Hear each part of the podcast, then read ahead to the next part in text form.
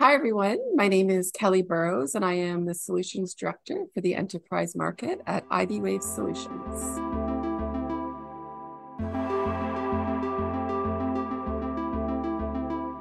All these companies have different technologies at their disposal to use according to what their needs are. I'm Catherine Sbeglia, and this is Well Technically, the tech podcast where women do the explaining.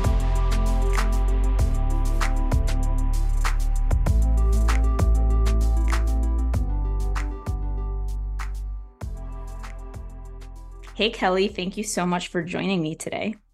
Thanks for having me. Great to be here.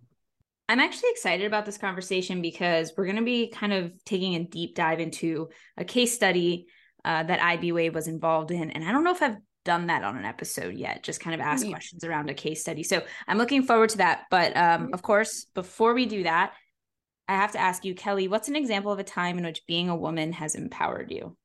I like to think, you know, that I derive empowerment and pride from, you know, being a woman almost every day in every facet of my life, whether that's professional or personal. Arguably, um, I'm going to say one of the more empowering roles that I've taken on in recent years is being a uh, solo parent to my three and a half year old. Right. So, you know, it's managing the balance, or some might say the imbalance of the professional responsibilities and passions that I have alongside you know my personal goals and passions with that monumental task of really raising a good little human in this world. Um, it's certainly been an exercise in i would say growth and empowerment which is really benefiting i would say all aspects of my life.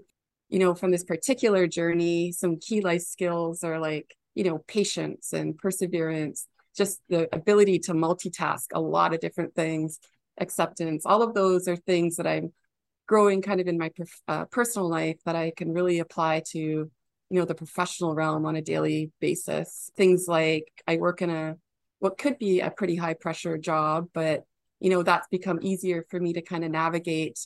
Um, and really, high pressure has always motivated me, but now you know I can just do that with a greater ability to handle that pressure, to navigate my way through it with greater ease, and I would say aplomb. Yeah, I'd imagine being a single parent or a parent at all, like you said, yeah, exactly. probably provides a good amount of perspective in terms of how to be high functioning in a stressful yeah. situation or a chaotic situation. That's it. you learn to prioritize and you learn to accept imperfection, I would say. right. All of which are really important in in your professional success as well. So thank you for for sharing that. Okay, like I said, uh, we're going to talk about a project, a specific project that iBwave was involved in. And that was actually um, for an outdoor network for a mining company. So I wanted to start by, you know, provide as much background on, on that mining company as you think is important. But, you know, especially what were the company's pain points and what sort of applications was the company hoping to introduce with yeah. this network and the you know other technology that that went along with it. Yeah sure. So it was one of the larger mining and logistics companies in the world. I mean i'm not i'm not going to say the name but they're a sizable mining company with a large presence.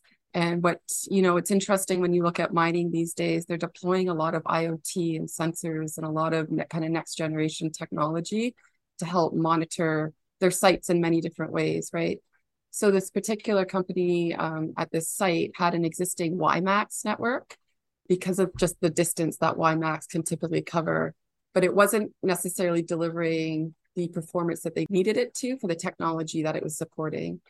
So it meant that many of the IoT devices and sensors that were being used to monitor things around the mine, they were kind of failing and they were facing downtime, uh, which can be very expensive in a mining operation, right?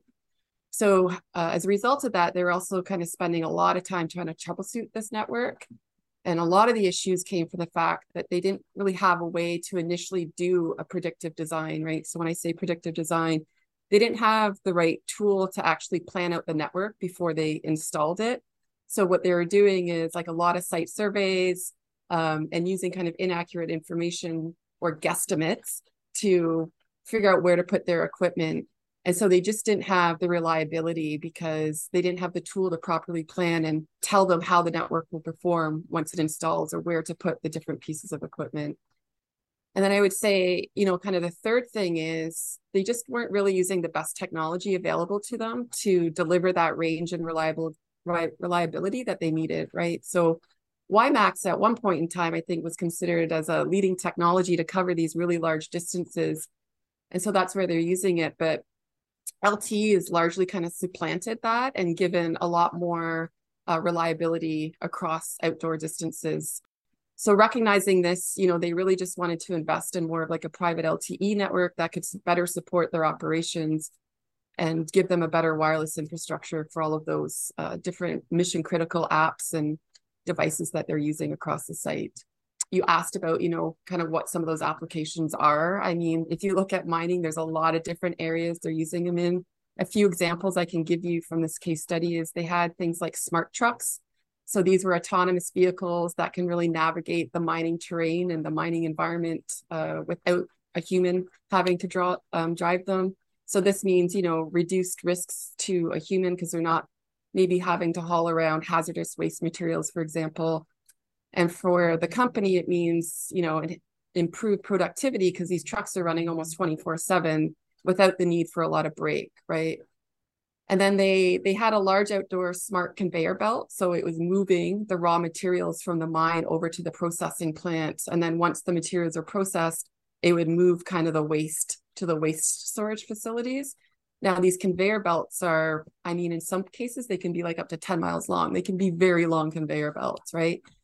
And they are all equipped with IoT sensors on them to measure things like are they about to overheat or what's the weight that is on the conveyor belt? And these IoT devices are dependent on, you know, to send out alerts if it's overheating, right? Because if it overheats, it shuts down. And again, you're going to have a lot of downtime, and that can be very expensive for a mining company other things like smart ventilation. So, worker safety is a huge driving force in the mining industry. They have smart ventilation that monitors things like air quality and pressure. And they even monitor like the workers themselves to make sure like their heart rates are okay. And it's pretty interesting stuff to, to read about all the different ways they're using these sensors. But those are just a few examples. Yeah, that is interesting. And I had no idea about the length of these conveyor belts. And when you know that they're miles long, it makes you realize like how challenging, impractical, expensive, whatever you want to call it, it would be to have individuals going out there all the time to check them. Exactly. Yeah, yeah, no, exactly. So they need those devices, but they need the the wireless connectivity that those devices can depend on or they're not going to be able to do the job. Okay, and one of the earlier things you said in your in your previous answer was they didn't really have a good way to design their network. And I know that as part of this partnership, the company used iBwave Reach, which is a network design software.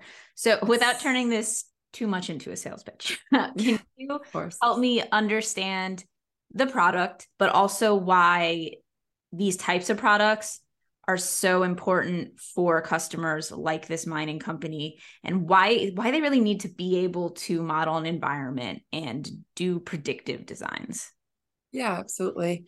So iBwave Reach is one of our software offerings where you can design a network. It's particularly for an outdoor environment. So we offer ones for indoor and they can talk to each other, but Reach in particular is for outdoor, which is why it made sense for this uh, case study.